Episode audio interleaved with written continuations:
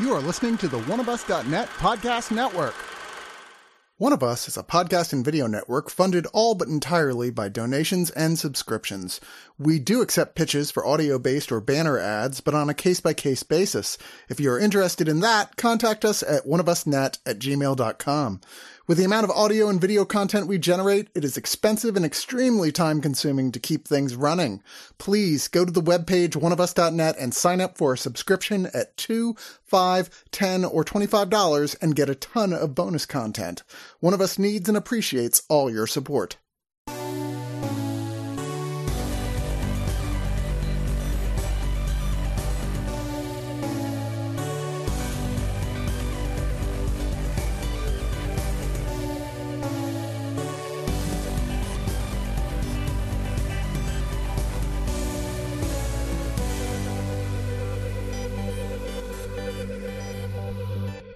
Everybody, and welcome to Digital Noise! Ah, ah, ah, the crowd goes wild. Digital noise, da da da da da. Digital noise. Why are we? What is happening I right now? don't know. I don't know.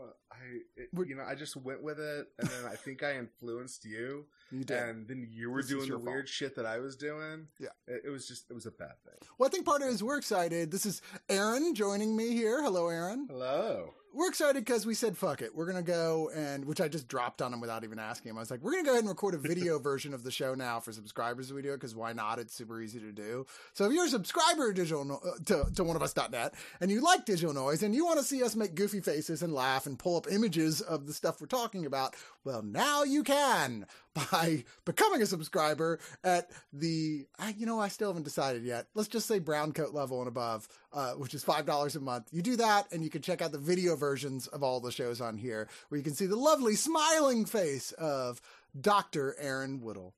You can also see me make kissy face at Chris whenever he's trying to be serious and make him laugh. Yeah, I'm trying to be all like, well, you know what I think that the versim- verisimilitude of the, uh, and, yeah, and I'm like, oh, I just can't talk about the subtext of films when you're making those faces at me, Aaron. Uh, you know you like it. I do. But if you go to the site itself, you'll see a lot of Amazon images on the page for each digital noise. You click on those images and it'll bring you to the Amazon pages where you can buy those titles. And if you buy those titles, we get a kickback. In fact, if you buy anything from Amazon.com and you start from the page and one of those links, we get a nice kickback. So let's say you're in the market for a new refrigerator and you're like, hey, I could buy it through one of those links that Chris talks about. Like this link says, uh, Death Hookers from Hell Part 17. Aaron's favorite movie, by the way. Click on that. that. You don't have to buy Death Hookers from Hell Part 17, although Part You 15. should. Part 15 is the sweet spot. Sorry, we never agree on that, but I'm just saying. You know, Michael Madsen. Yeah, And and then what buying that refrigerator, we get a kickback from that refrigerator. Amazon's like, whatever. So, you know, it all works for me. There But we have a lot of movies to talk about here. Uh, I gave Aaron a monster stack and said, I'll tell you what, why don't we just split this up into two different shows over time so you don't have to cram them all? Although knowing you, you've probably watched them all already anyway. I, I, I watched all. No, I have not. Uh, because I've had a lot of screener squads coming up, and because one of those was the Gamera set that we uh, set apart, which was 11 films on its own. And Yeah. so once I realized we were going to do the video review of that with Matt Frank, which if you haven't checked out, you absolutely should. It was awesome. I'm cute. Um, but yeah, that was like, okay, everything stops because I kind of need to worry about this. And Yeah. I got to watch a Megan Fox movie where she fights CG lions. It was fun. Yeah, that's right. You were talking about Rogue, so that was good. I mean, it was It was a Megan Fox movie where she fights CG lions. Yeah, okay, yeah, I get it. fun. It was I- I get it. Yeah.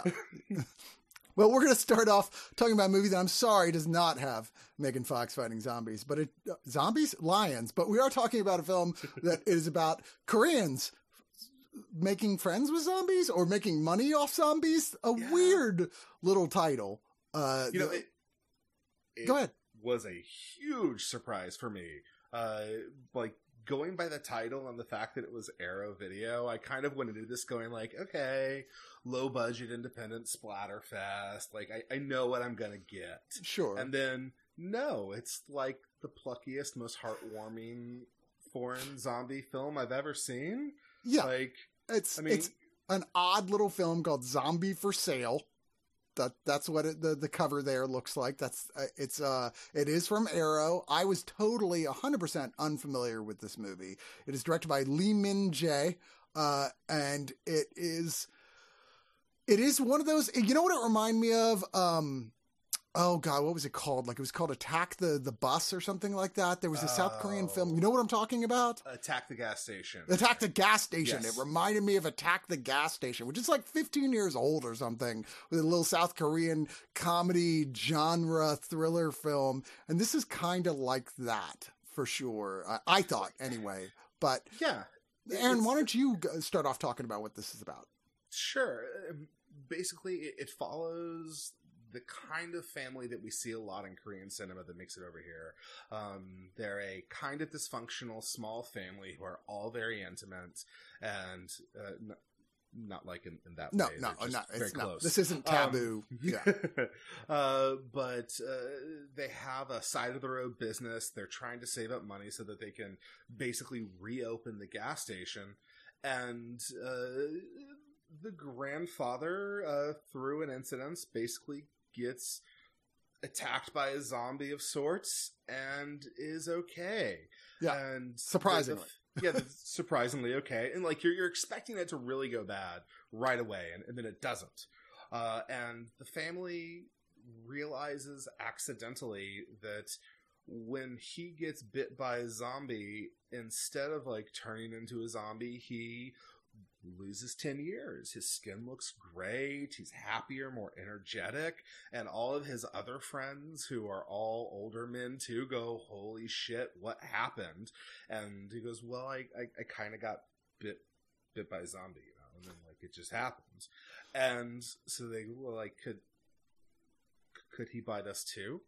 and like sure enough before long they start selling access to this zombie uh, who is a hot young thing it kind of like warm bodies if you guys remember that movie where Yeah, that's what I was thinking of. yeah, and so basically it tracks two stories. One is the daughter who is growing closer and closer to this zombie who's kind of non-traditional. Um, he does indeed eat, but he's not hungering for brains, and he really loves cabbages. Uh, which they feed him constantly, and he's always eating them. And then the other plot is this series of old men who it keeps growing and growing and growing. They come to this zombie for it to bite them. They pay money, and lo and behold, they look 10 years younger. Uh, it's all great until it isn't. And those people who got bit start indeed turning into, well, you know, zombies. And then before Yeah. you know it, you're in the middle of a zombie apocalypse. But it, it, it does a good job of following the tropes of the zombie apocalypse film. All of the same scenes and the same buildup happens. It's never super gory though. Like uh, you don't have a ton of characters dying left and right and getting ripped apart, and so like even when it gets into the violence, it still keeps its endearing charm, which is kind of what surprised me. No, I agree with you. And I, it's weird. It, much like Warm Bodies, it's kind of like a playing with YA stuff because it's kind of a romance between the daughter, teenage daughter, and this guy who's decidedly a zombie, right? He is a zombie, Yeah, flat out from the But- very second one. but he's like Bub from Day of the Dead. Yeah, oh, you can train the zombie. it is kind of adorable. I don't think it was quite up to what I was hoping it would be by the halfway. There's a halfway point. You're like, okay, I like this. Like, this is not at all the movie I thought it was going to be. It's kind of charming. It's real quirky, funny. There's a there's a thing with Korean films that, that it seems to be very specific right now for Korean films, which is the family and peril comedy. And it goes through so many different genres. In fact, they even Arrow put together a 20 minute bonus feature just about the history of family and peril comedies in Korean cinema. I mean, think about The Host, for example, or Parasite. This is the type of movie that we're talking about, where it's a family and they're kind of grifters, they're borderline grifters, but they all in the end stick by each other, and something extraordinary happens that changes their whole way of doing things, and they're like, "We're going with this," and the, yeah, chaos happens. In this case, it is monetizing the zombie apocalypse. Like, I, I will admit, I, I think that as it became more and more a traditional zombie film, it did it lost a little bit. But what made it end up working for me is one the fact that I was not expecting this kind of movie at all, so it was like a pleasant surprise the whole way through. But they do have several sequences where their characters you very much grow to, uh, if not love, appreciate, and have affection for, are put into some pretty traumatic situations, and there may or may not be a couple of character deaths too, and you really care for them. Like this is not like a horror film where you're like, oh yay, th- that asshole got ripped in half. Yay! Right. It's like, oh my god, please don't die. and so the fact that it achieves that, even when it gets a little silly and eye rolling, it's it still worked. Yeah, I like it, the characters. The comedy goes into serious goofiness, uh, almost into absurd. Not quite, doesn't quite spill over into there, but this is a colorful film.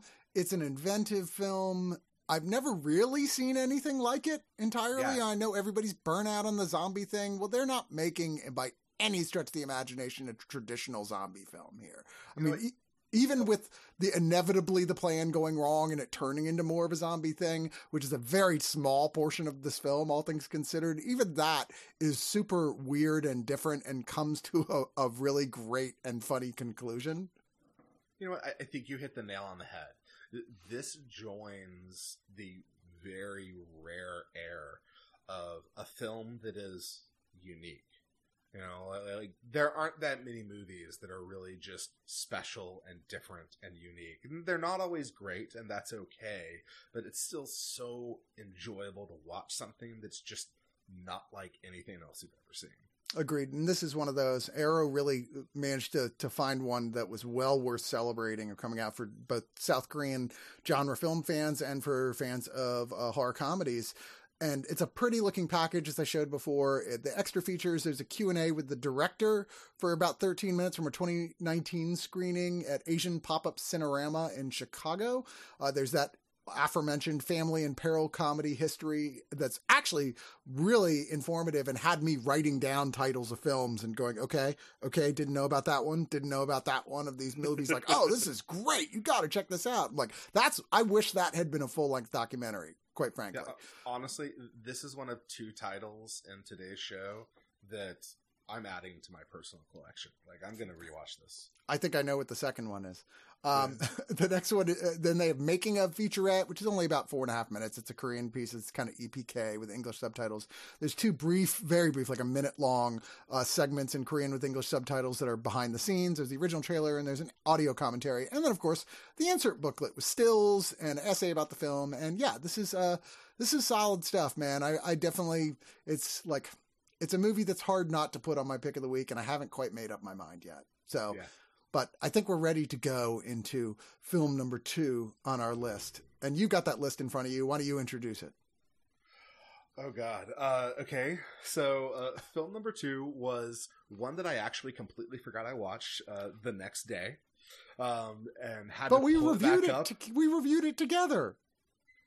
Oh, my list is in a different order. Never no, mind. it's not. uh, yeah, yeah. I, am looking at a, a, different list that we had originally. Oh. Um, but what you're talking about, what's actually next on the list, uh, is yeah, a movie that we got to review for Screener Squad and was a just shot in the dark. None of us expected anything really from it. Indie horror film, and I think Chris and I both ended up just falling madly in love with it, yeah. which is Uncle Peckerhead oh my god, Uncle Peckerhead. So uh, it is about a indie punk band.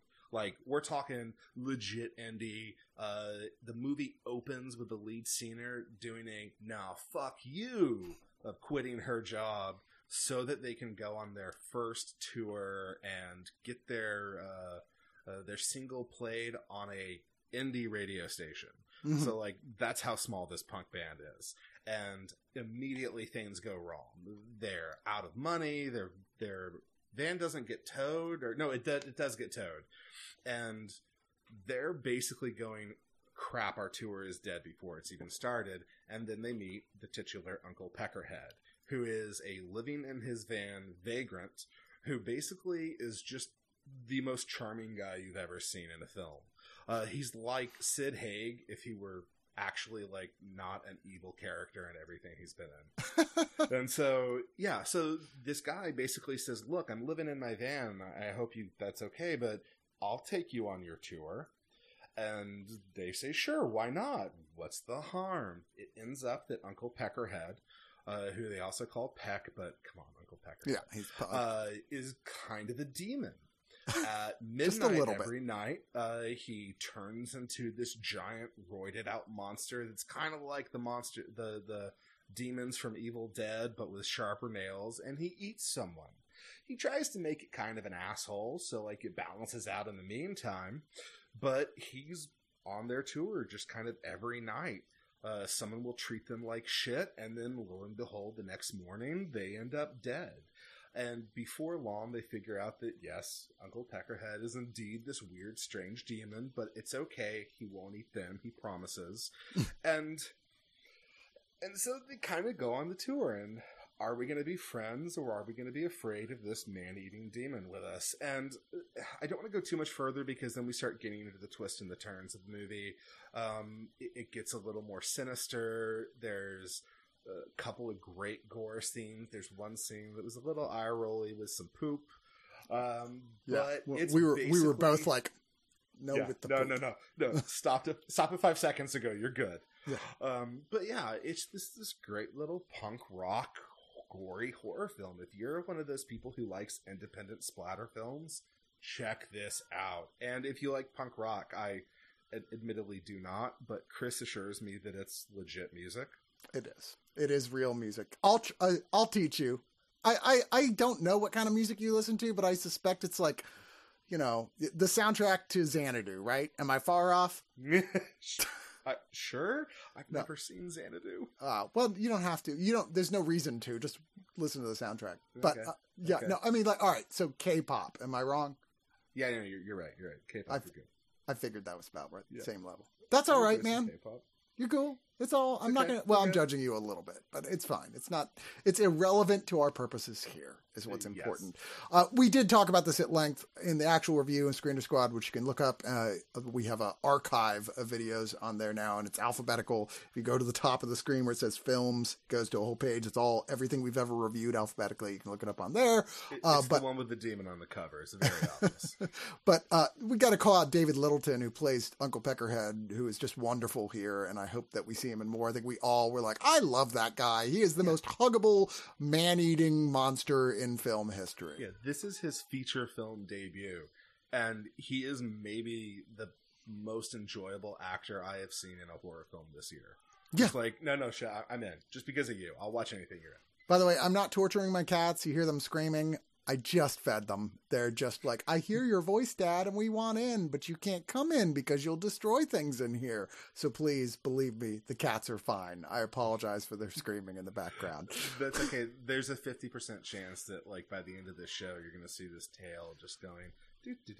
Yeah, it's not entirely. my- Might be a point where it goes to just Aaron, and then I'm like wandering off, like, God damn it, okay, fine, come in. Uh, but uh, the bonus features here there's the tr original trailers with the red band and the regular. There's a director and cast commentary track. I did not get time to listen to that, but I definitely will be at some point because they, yeah, we talked to the director, or I talked to the director, and he was really charming, and the cast seems like they're charming. And this includes the short film. Uh.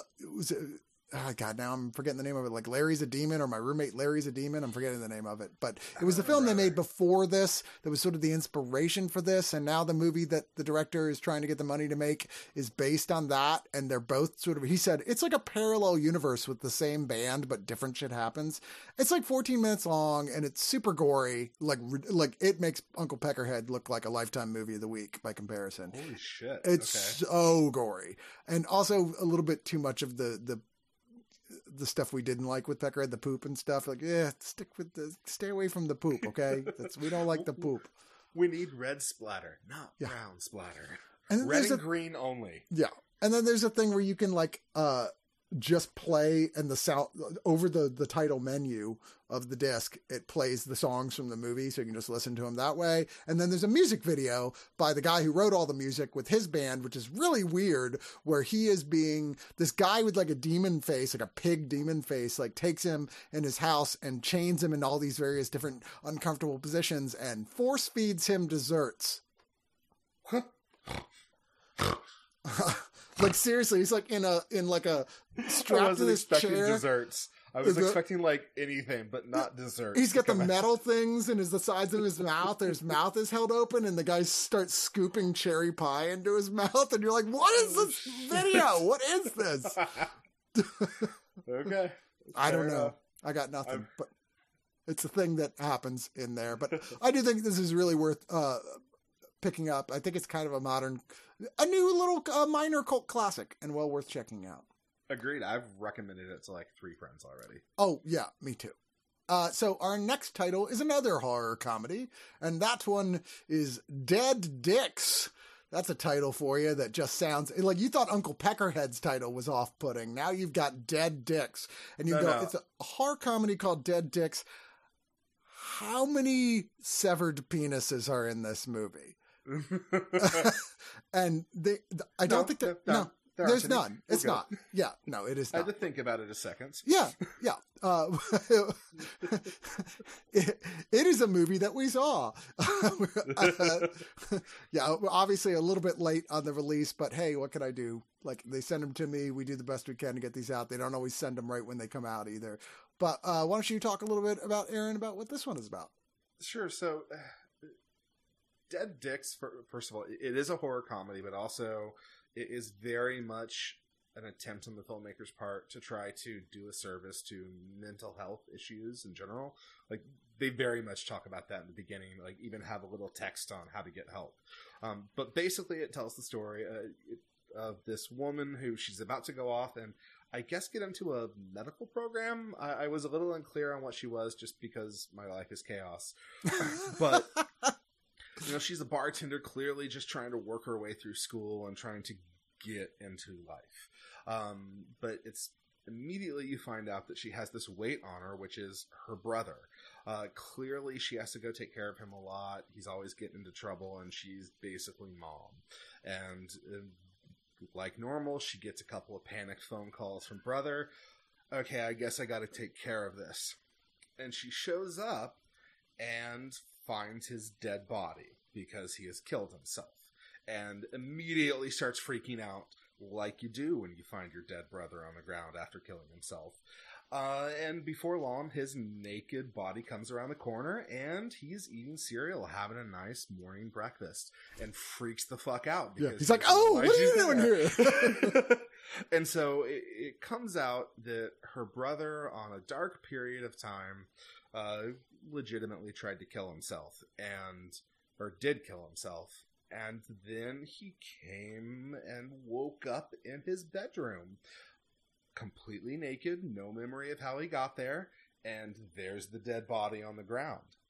And so apparently it's the intellectual or logical thing to do at least for him he kills himself again and again and he starts playing around with painting while dying and just starts to experiment with it uh, every time he he gets a little weirder and the room and the world shakes and basically chaos ensues but you know yeah so Yeah. that's when the main character shows up where he's already like three maybe four dead bodies in Yeah. and he's trying to explain this to her and she it's basically her trying to logically handle a insane situation because it's crazy stressful how do you get rid of the dead bodies Yeah, and there's more- four- Yeah, there's more reveals and drops as it goes along because Yeah. it's as if that's not enough. Like, and why is there a giant vagina on your wall?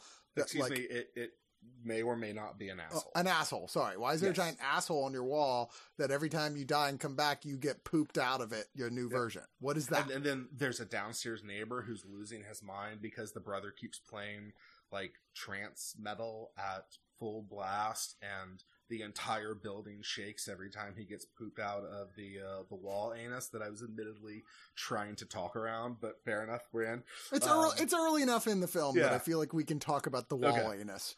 Um, so yeah, it, it, it's it's basically this series of events of them trying to figure out what to do and then how to hide the bodies, and then when that goes wrong, uh, how to deal with the next situation, and then when that goes wrong, then the twists really start coming and shit gets kind of crazy.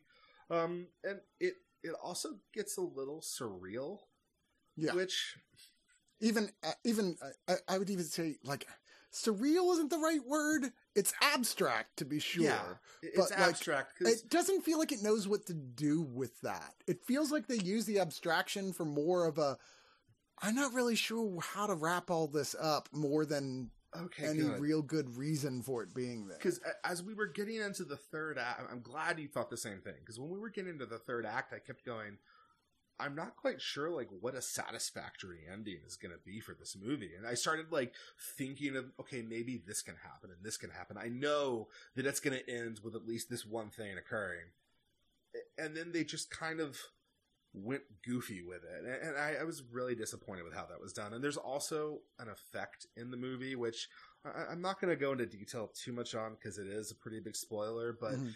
there is this one gore sequence that they used CG for, and the CG is so bad yeah, that it's not even this is a low budget movie, it's bad CG. This is this looks so bad. These people should have found a better way to do this. Yeah, I'm not gonna say- done better. I'm not going to say this film isn't ambitious because it is, and it's certainly got a super solid idea. Um, the the weirdness of it being there's no reason for it to be an asshole on the wall. I'm absolutely.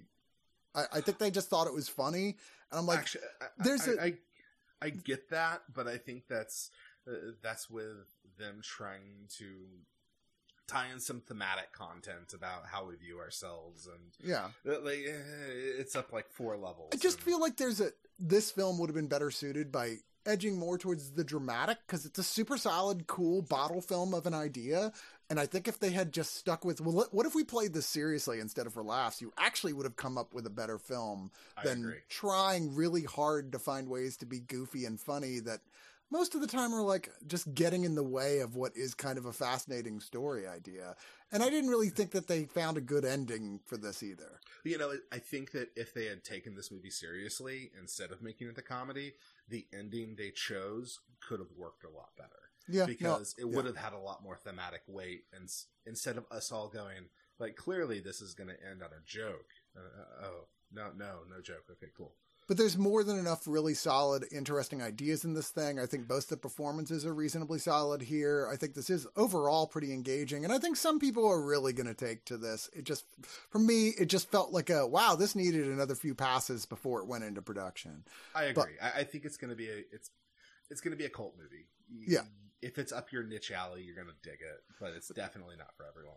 Well, there's audio commentary with the writer directors Chris Bavota and Lee Paula Springer from Montreal. Uh, there's four video diaries with both of them as well. That's about 17 and a half minutes, little mini featurettes with them talking about how hard it is to make a tiny budgeted indie film. No kidding. Uh, there's two minutes about the FX, which, like we said, are not wildly impressive.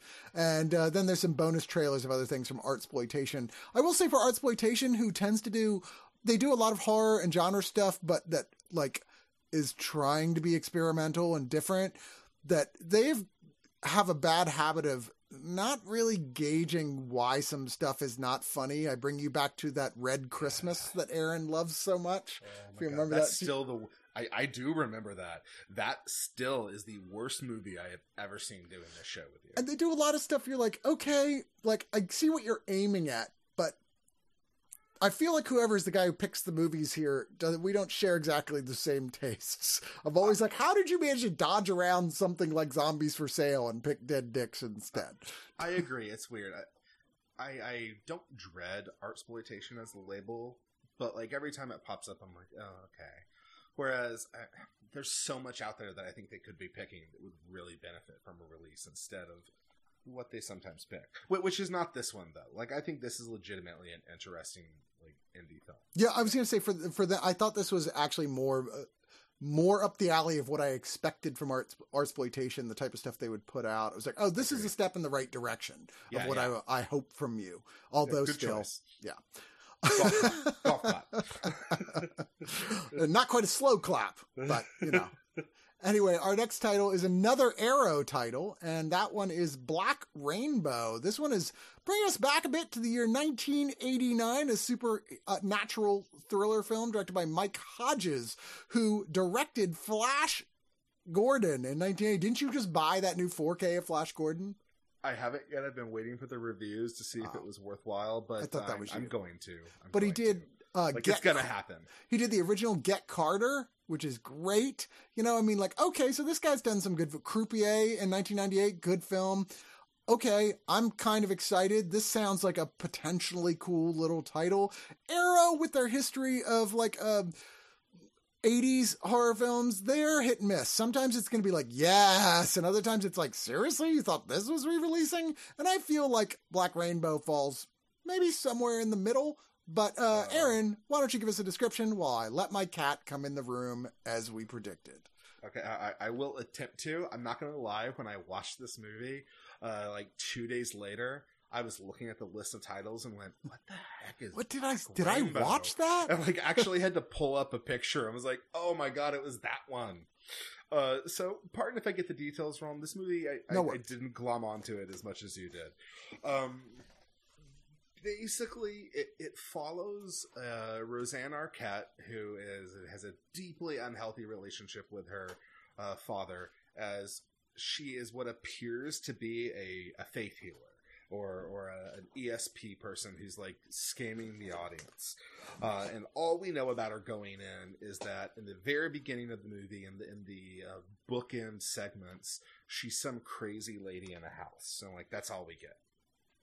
But before long, we come to realize that she is no lie a legit medium. She actually can hear ghosts from the other side, and uh, she has an incident where she basically predicts someone's murder, and it's a great sequence because it's playing out and, and like it plays out like a scam. Like for me, I was convinced that she was making it up and this was going to be some weird comedy or some awkward scene. Uh, and it slowly transitions into her talking to this woman and describing her husband, who is very much alive, and describing his incredibly graphic death, where he's he's being like blown to bits by a machine gun, uh, and she's telling it all. And this woman freaks the hell out because she knows a lot about her, but you know, like, is is he dead right now? Like, what's going on? Uh, no, he's not. But he dies that night. He gets shot through the window randomly.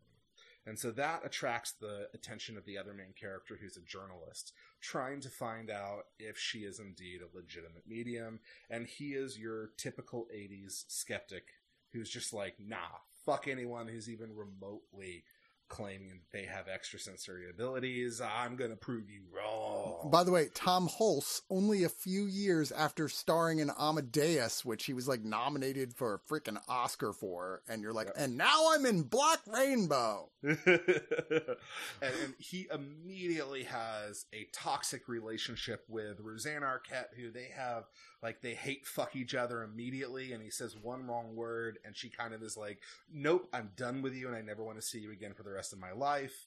The dad is super protective because I think in his mind he does treat her like a scam artist and like don't talk to anybody. Yeah, Jason Robards is the dad. I mean, this Yep. cast is so fucking good. And, and and before long they like that's when the movie starts to kind of fall apart for me because there's a running plot of uh, somebody trying to clean up witnesses and that's kind of what the first murder is about and it circles back around to be what the main story is about in the end but there's this weird divergent uh, where they spend like 15 to 20 minutes focusing on what ends up being a natural disaster and it, it feels like this movie doesn't know what it wants to be.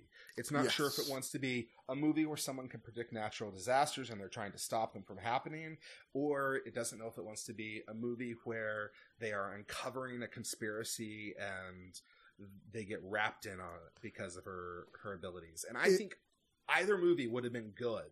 But is it also is it an indictment of religious faith or at least of of like blind faith in like faith healers and stuff like that? Is that what's going on, or is Yeah, it also is it a is it a Skinemax '80s sex movie? it feels Yeah, like, like, that sometimes it- too. it's so confused and, and that just hurts it the whole way through like okay sure there are some good kills in this movie there are some really good scenes in this movie anytime she's going through and doing her esp it plays out pretty well but it, it just never gels together this was just an okay movie Like, Yeah. I, I, I clearly forgot about it like two days later. It is forgettable. It, it's one of those, as you're watching it, you are going, what the fuck am I watching?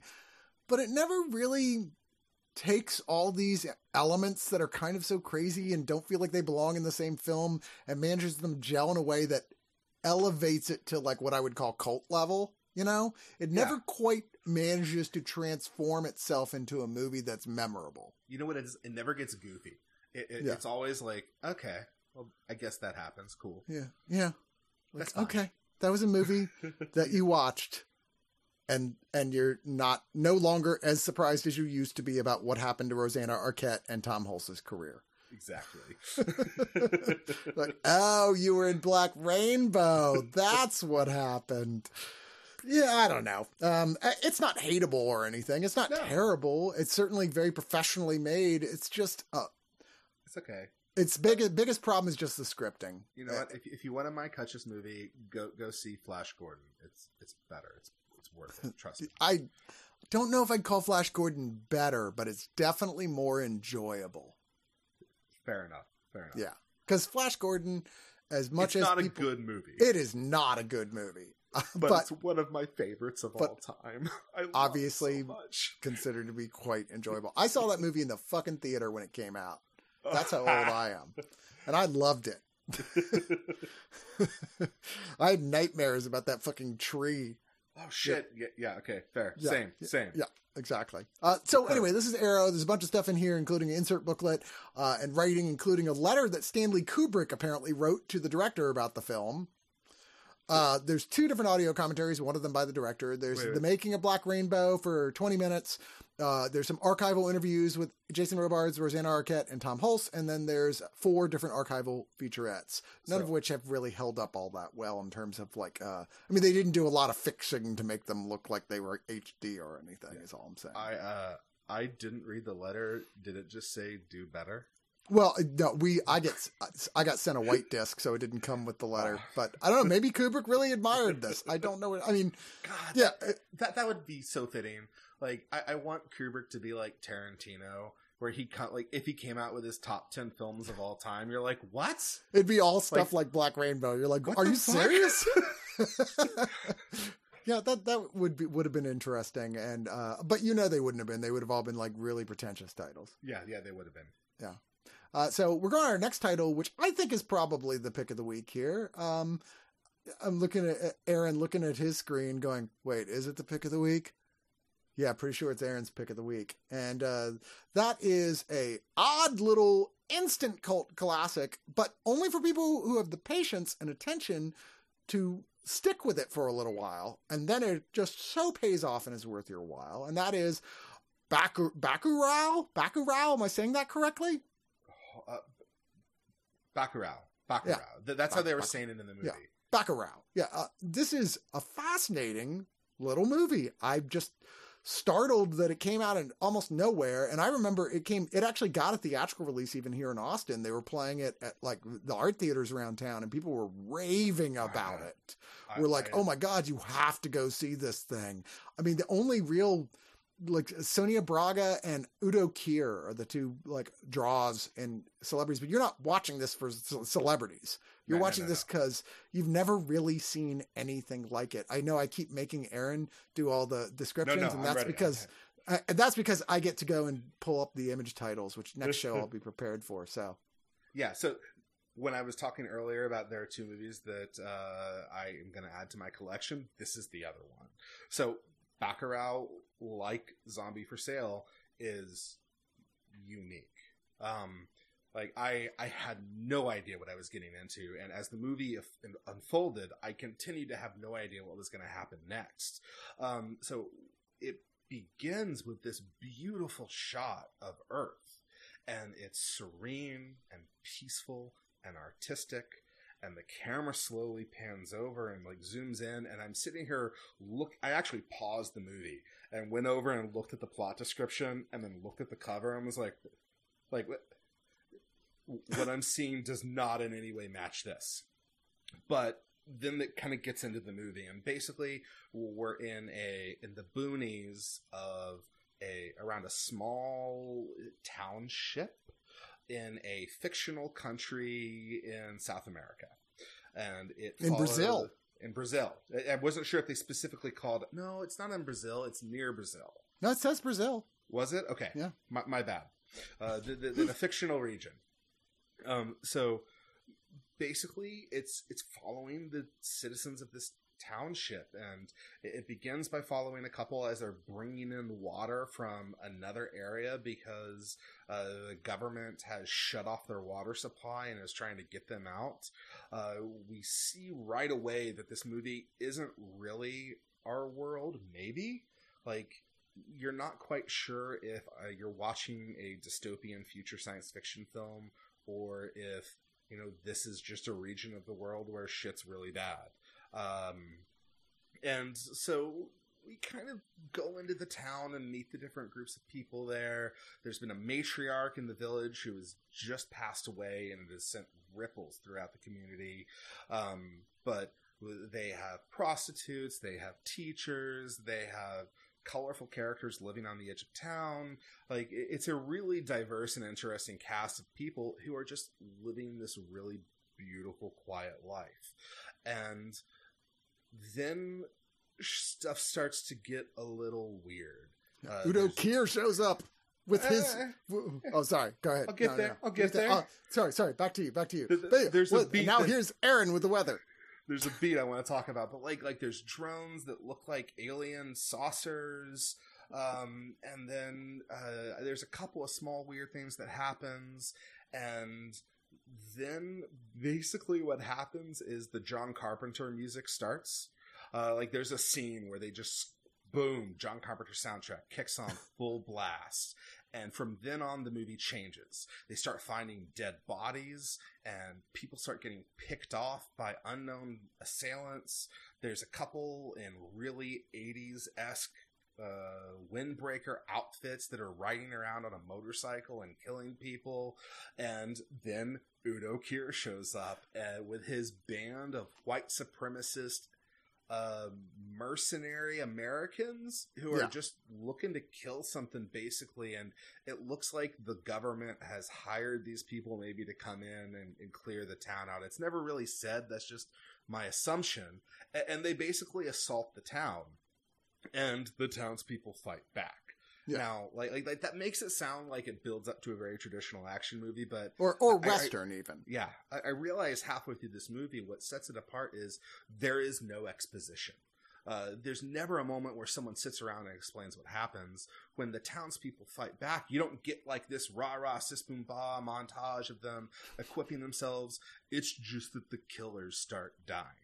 And when people die, it is bloody and painful and real. And like it is intense. Some kids die, which was a little hard for me to watch. Um, but it, this is just a fun, unique, kind of beautiful, artistic 80s splatter fest post apocalyptic dystopia movie. Yeah. It is.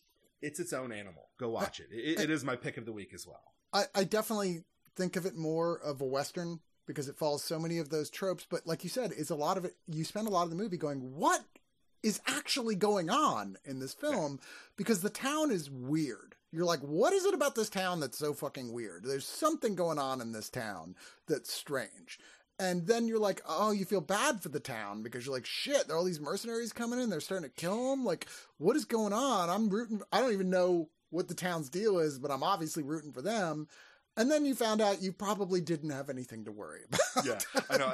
I, I like. There was a point that I messaged you. I was like, and I don't really want to go into too much detail about what it was, but I was like, this is the only movie I've ever seen where someone like proudly is displaying some really heinous, gory violence at the end, and you're like, yeah, put that shit on YouTube. Go do it. and there's actually a nice extra here. There's an hour long fly on the wall style making of documentary uh, by a different director who came in and, and was like, yeah, we're going to follow every step of this production from beginning to end, getting really intense, talking to everyone about it. So if you like this film, and I've not, I watched about half of it and then I was like, okay, I got, I've got to go and watch other stuff. Uh, my life is busy these days, but yeah, it's like, wow, that's impressive that a little weird foreign language indie film like this is going to go to all that trouble. Um, there's also a Q&A with the co-writers and directors and Sonia Braga at when the film was shown at the Lincoln Center. It's about 15 minutes long. Um, and then there's a new interview with co-writer, co-directors Filho and Dornelles that's about nine minutes long, recorded just for this disc, uh, who address that uh, they say basically the movie came what it is after Donald Trump was elected which should say something about what's going on here. Fuck it also for saying his name. sorry parallels Brazilian politics and how you talk how they talk about uh, bringing in stuff in the real world, but not being too overt and not oversimplifying them e- either. And then there's a single deleted scene and a 2011 short by co-writer co-director Dornelles called Mens Sana in Corpore Sano, which is about 20 minutes long, which is a horror satire about a man who gets obsessed with with uh, staying fit, and it goes really dark. I did not get a chance to watch that either. Um, but there's an audio commentary by the director, original theatrical trailer. This is a pretty insanely packed disc of stuff and well It's worthy legit. of, of viewing by pretty much anybody and of being our pick of the week, which it in Yeah. fact. Agreed. If you at all dig any of the kinds of movies we've talked about, watch this movie. Well, I'll tell you, the next movie on our list never had a shot of being our pick of the week, which isn't to say I want to write it off completely either. This is a 1988 cross Indian American action adventure film called Bloodstone, also being put out by Arrow. Uh, the last one was Kino Lorber, for the record. Written uh, by Nico Mastorakis. Now, Arrow has recently been releasing a lot of this Greek director's films. I'm not sure why. Maybe they found them in some sort of like just a, a, a deal to put them all out at once. But yeah, they apparently have gotten some sort of deal with releasing his movies. He he put out a whole bunch, and most of them weren't very good. And Bloodstone is no exception, although it's kind of funny in the way that it echoes in many ways, I would say, uh, the romance, an attempt to do like a romancing the stone or Yeah. what have you, but with cheap budget and and going to India using one of the big stars in India uh, to be someone like, oh, we'll sell this cross country because now we got this guy, uh, Rajinikanth.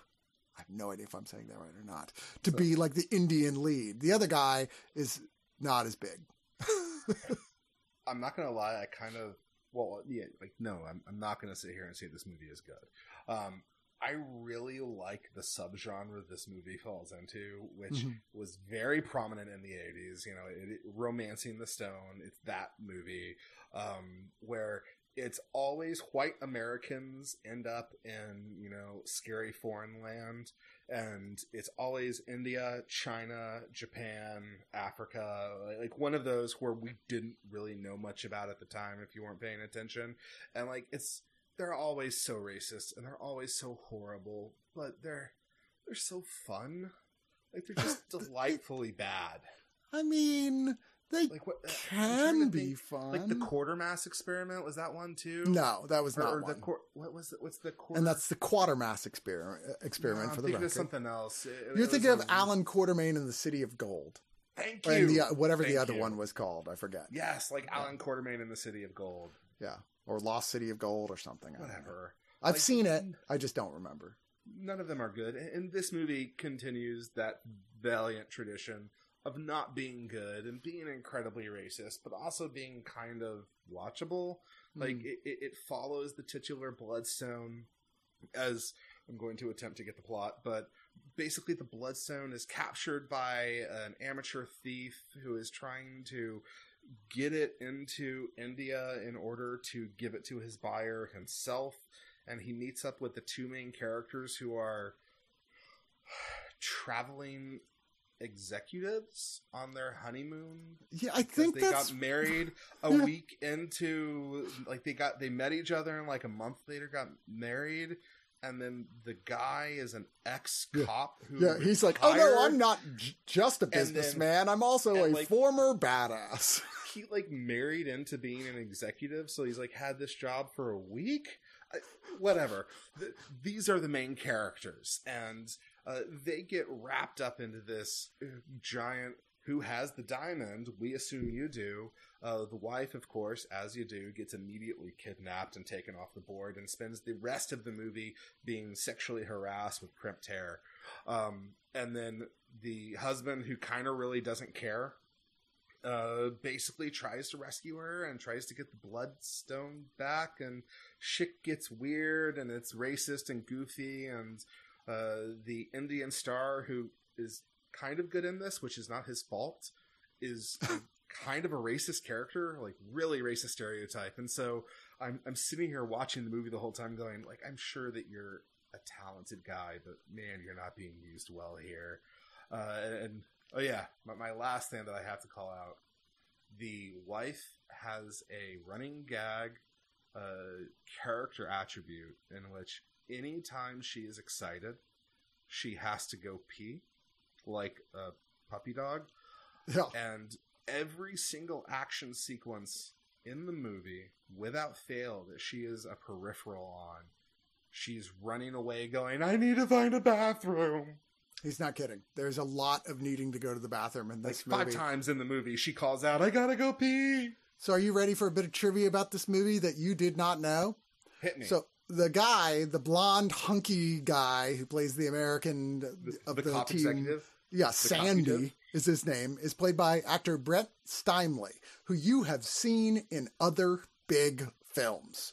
Okay. He played John F. Kennedy in Watchmen in 2009. oh, That's that guy. Isn't that crazy? the, the, the same guy. He was in a bunch of shit. Uh, uh, just like uh, Parkland with Tom Hanks. He was in that. Uh, he was in Transformers: Dark of the Moon. I mean, you think this looks like the guy who did this movie, and then no one ever heard from him ever again. But no, he was actually in a whole bunch of stuff. he has he like just- a huge and storied career as that I- guy. I guess. I mean, That he was on Sunset him. Beach and The Bold and the. He was on a lot of soap operas, is what Oh I'm my god, I watched him on Sunset Beach. What you watched Sunset him. Beach? Dude, the, th- there was a summer that I was sick, and so I couldn't be on a swim team, and so I was stuck at home, and I got into Sunset Beach. There was an a, a Poseidon incident plot line where the boat got turned over, and, and I watched that shit hardcore. So there are layers to Yeah. Aaron. So there are layers to me. Now I've talked at length in the past, like both Martin Thomas from Double Toasted and I both have, like how we got super into uh, General Hospital for a certain period of our life, and it was the same period. It was like the like the, in the mid '80s, like early '80s, during the whole like Luke and Laura, like they were the biggest thing in the world. Where literally it was like breaking records on television how much people love this fucking couple that they got Joan Collins to come in for a special two hour wedding episode that aired at prime time. but the, after that, for some reason, the show was like, you know what? We're going to have it where magic is real and there are spies everywhere. And like our characters are always going off on spy missions and Indiana Jones type missions, searching for like cursed objects. And I, I was, things. as a kid, I'm like, this is awesome. And then every once in a while, there'd be other characters like, why don't you love me? And we're like, we don't care. Go back to the whole, the ice princess and all that shit. Anyway, I'll have to admit, uh, I, I watched it religiously until what is apparently a hallmark of the uh, genre.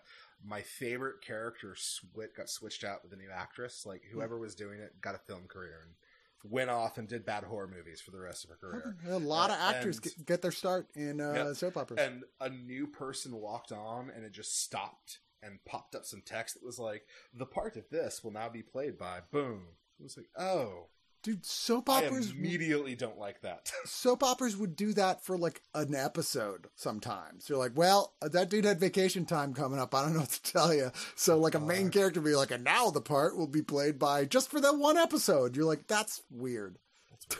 Anyways, Yes. Bloodstone. It, Yes. If you like that kind of a movie, sure, check it out. It's it's not good, but It's it's, not the worst thing I've ever seen. it's fun. Yeah, it's it's fine. It's Yes. it's kind of racist for sure, but it's the Indian side. It's the Indian actors and clearly the writing from that side that is kind of racist against Indians. So I don't know what to make of that. It's really weird. I don't know. Like all the most racist things are the Indians. Like the actual white people are just kind of there, and Yeah, they're more sexist. yeah. There's definitely some of that. Uh, but so this comes with a commentary by Dwight Little uh, that was announced that uh, uh, where literally was just done. So he's like, "Oh, I hope the coronavirus is going to wrap up soon." So uh, there's another commentary by someone named Brian Reisman. There's Keeping It to Myself, 28 and a half minute self interview with the Greek wacky director Nico Mastorakis. Uh, from Bollywood to Bloodstone, 22 minute audio piece by uh, critic Josh Hurtado about the actor, the Indian actor Rajinikanth, who apparently was actually a really beloved, iconic Indian I, actor. I, am, I have seen him in other stuff my weakest spot in cinema history is Indian film. I know very little about it, uh, and I always admit, yes, I've seen very little uh, of agree. Indian cinema. So I, hey man, I sorry, I take a pass. I may be the first thing I've seen him in. I really don't know. What, the one thing I left I'll say about this movie is it could have used more Brian Blessed screaming "die." What what couldn't? Yeah. Huh. It's fair. All right, so our next film has got to be the most fun, wacky adventure that you're going to see this year the goofball series of screwball hijinks. Hiroshima. Oh my god, dude! So I'm like, sorry. I sent I, this to you going. Aaron's already in a dark place, and I'm like, hey, do you want to watch a 1950s made, like not that long after the bombing of Hiroshima, film made in Japan by the Japanese, starring actual survivors of Hiroshima and not a documentary. Still to date, one of the largest casts of extras in any film ever made. Hiroshima. There were like yeah. thousands of people who lived at Hiroshima. Were like, oh yeah, I want to be part of that movie.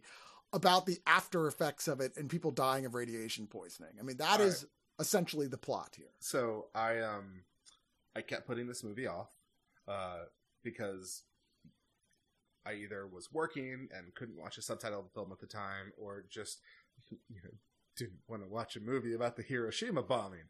Um, so I watched this last night.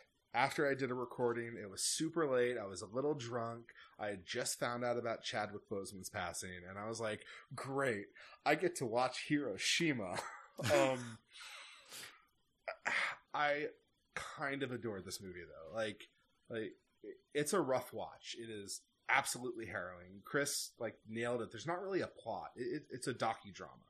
They spend about 10, 15 minutes in the beginning, actually like 15 years after Hiroshima, uh, talking to a group of kids who were there at the bombing and talking about the uh, the kind of sicknesses they have and the effects that they've had from the radiation poisoning and basically talking about the fact that they're all going to die, um, and kind of mentioning some things they saw uh, during that event. And that's the rest of the movie is them just going back and showing those events play out. Uh, it's got a lot of really, really. I keep going back to harrowing, but harrowing stuff with kids. Basically, like two of the three main groups are just kids and one of the other main groups is a dad or main character stories is a dad looking for his missing child. And it, it's that it's this disaster docudrama that is beautiful and really painful. And as an american i kind of feel is essential viewing because it's like it's a weird feeling watching a disaster film that is first of all a man-made disaster film. You know, like this was done by people, and then it was done by us Americans, and and the movie is never really anti-American about it. They even had they have a few lines of dialogue in the beginning going like, "Can you really blame the fact that they did it? Like, look at what we've done." Yeah, uh, it is, is self-recriminating to a certain extent, which is surprising. That's what the movie feels like. It feels like this movie, along with Godzilla of all movies, yeah. was Japan trying to work out the trauma of losing through sickness or immediate death close to 200,000 people from this one city alone. Like it, it's a hard watch, but you should. It's incredibly well shot. It's just, I mean, it's arresting the images in this film, and it's not like it's fast moving. It doesn't need to be it starts very shortly after the bomb drops and just all these people we just saw in the schools and in their town everything's demolished. They're pulling bodies out of the rubble. Their children with burns all over their bodies wandering around screaming for their parents. I mean it's horrifying well, to watch and a lot of the people you're seeing in this film who are suffering from radiation sickness and their hair is falling out, those were actual people who were suffering from radiation sickness and their hair really did fall out because they were affected from Hiroshima. This is a weird cross of reality and fiction uh, and very li- i mean literally it's like inventing characters for the purpose of telling this story but it's not really about the characters per se. It's just a perspective of what it was like to be there in this post period. And it's startling and upsetting and beautifully made. And I, wow, I mean, I don't, it's not, like you said, the most surprising thing is that it's not angry. You would think it would be very angry, and that's not what this is about. It, it almost feels guilty. It almost mm. feels like this is them going like, okay, look, we we took action that led to this and we have to take our responsibility and this is what's going on. Because I, I, know at the time i know that there was a lot of um, uh, prejudice and kind of low-key ignoring and abuse turned to some of the people who were affected by this. Mm-hmm. like uh, the sign the the burn marks from the bombing were like signs of shame. And so like this feels like an acknowledgement and kind of an act of catharsis. Uh, uh, yeah, yeah, and it's a it's like a poem almost the, yeah. the, way it handles it, but at the same time, it feels kind of like a documentary. Yeah, like you said, docudrama. It's the best way you, to describe you know it. This feels like this feels like.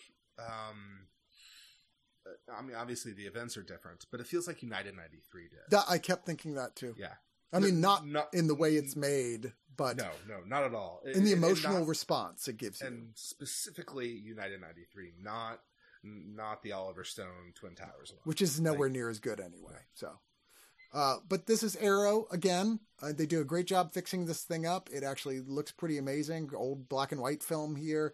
Uh, as good as it's probably going to get presented in its original 137.1 aspect ratio with mono audio. Uh, there are a few extra features here. There's a Hiroshima Nagasaki download, which is an hour and 13 minutes, which is a sort of art documentary by Shinpei Takeda, which has a bunch of interviews with actual survivors of Hiroshima and Nagasaki who now live in Canada, the United States, and Mexico. That alone is pretty upsetting and comes with an introduction by the director there's Hiroshima Cinema and Japan's Nuclear Imagination for 33 minutes, which is a video essay by Jasper Sharp, which looks at the various different ways that film has handled the bombings there. And there's an interview with actress Yumeji uh.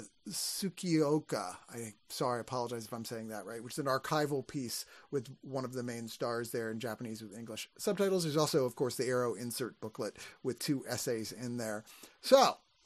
I'm, I'm going to make a bold statement before we move on.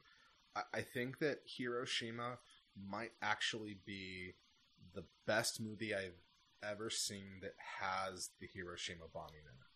Like, like yeah. every other movie that I've seen that's tried to tackle that subject matter, it's always from the American point of view, because obviously, and, and, it always treats it like they try to treat it with awe and respect, but it's still just a moment. Mm-hmm. Uh, this is, yeah, this is. It's just so immediate. I, I, I adored it. Yeah, no, I agree. I think it's excellent. Our last film this week is man, we've got a lot of Arrow films this week. I don't know why it just ended up being that way with the, the luck of the draw there, but our last movie this week is a weird little French comedy that kind of pulls pulls back on we're talking about the South uh, Korean tradition of films with the family uh, plot, the family that is like and gets in too deep. That's kind of a scammer family and finds themselves having to deal with the results of their own actions, but still always ultimately stick together. This one's called Life is a Long Quiet River, uh, directed by Etienne Chatiliez. Although it's interesting because that's like only a third of the movie. Oh yeah, no, it's a, but it's a decent part of it. Well, yeah. why don't you tell these folks so what this film is about? This film is about the idea that people from different economic strata suffer different experiences. And so it starts arguably uh, with a nurse and a, a pediatrician, an OBGYN, who are having an affair, by the way. and they have been having an affair for 15 years. And he treats her like garbage. He's never going to leave his wife. Um, and she's getting fed up.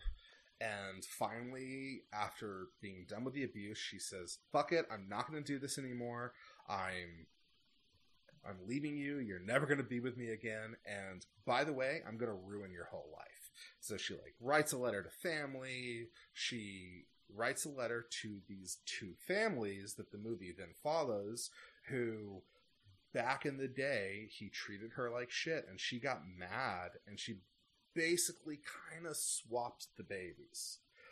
And so she writes these letters to the families going, Hey, so I, I, know you think that's your son, but actually it's not.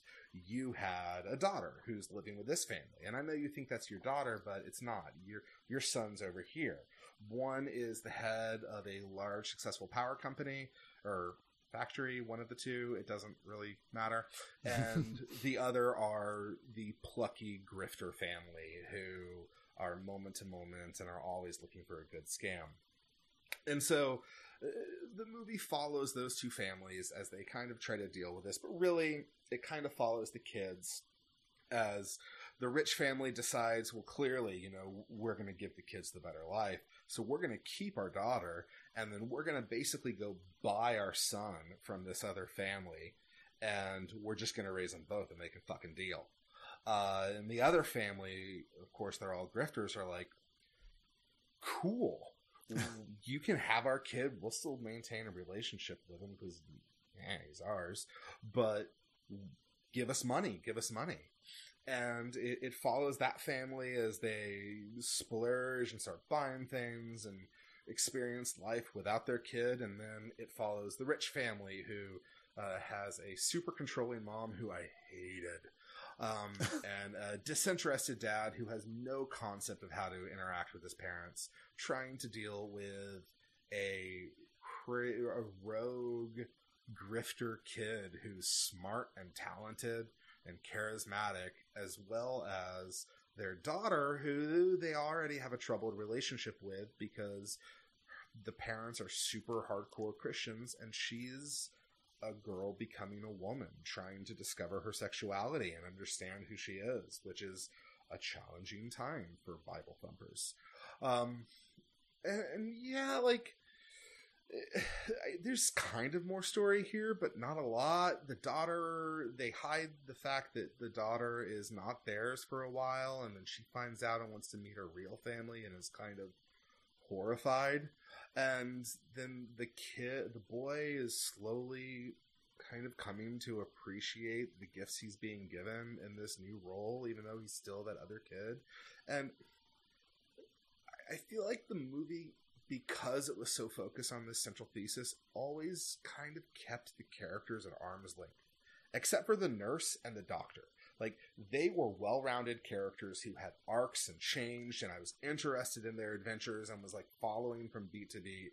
And then the families were just kind of living their lives. I, I ended up wanting more, more story, more to happen I, with them. I kept thinking when I'm watching this, the guy who made Parasite saw this movie and went, "I can do a much better job." Yeah, exactly.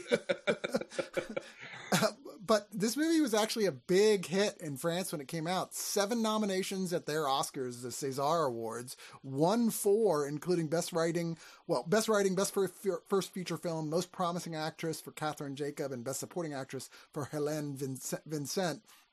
And it was odd that the director was only known for television commercials, which had kind of a cult following for being kind of, he had a very odd style. And the trailer had no footage, no scenes in the film, and was just a poster with just the film's title. And that was the whole trailer for the film. None of the names were big actors in this.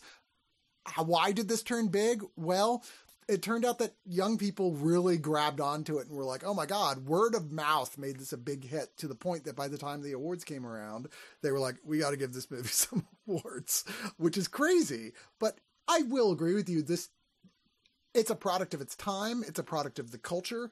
Yeah. It doesn't really translate all that well on all the elements it's trying to do here. A lot of people feel more like, symbols for the class struggle than actual characters. Yeah. You know, I, there are some cute, genuinely funny moments in here, and it is relatively short, all things considered, but it's nothing that stuck with me. Uh, this is one of those I'll be like, I forgot forgot I saw this movie a year from now. Yeah, agreed.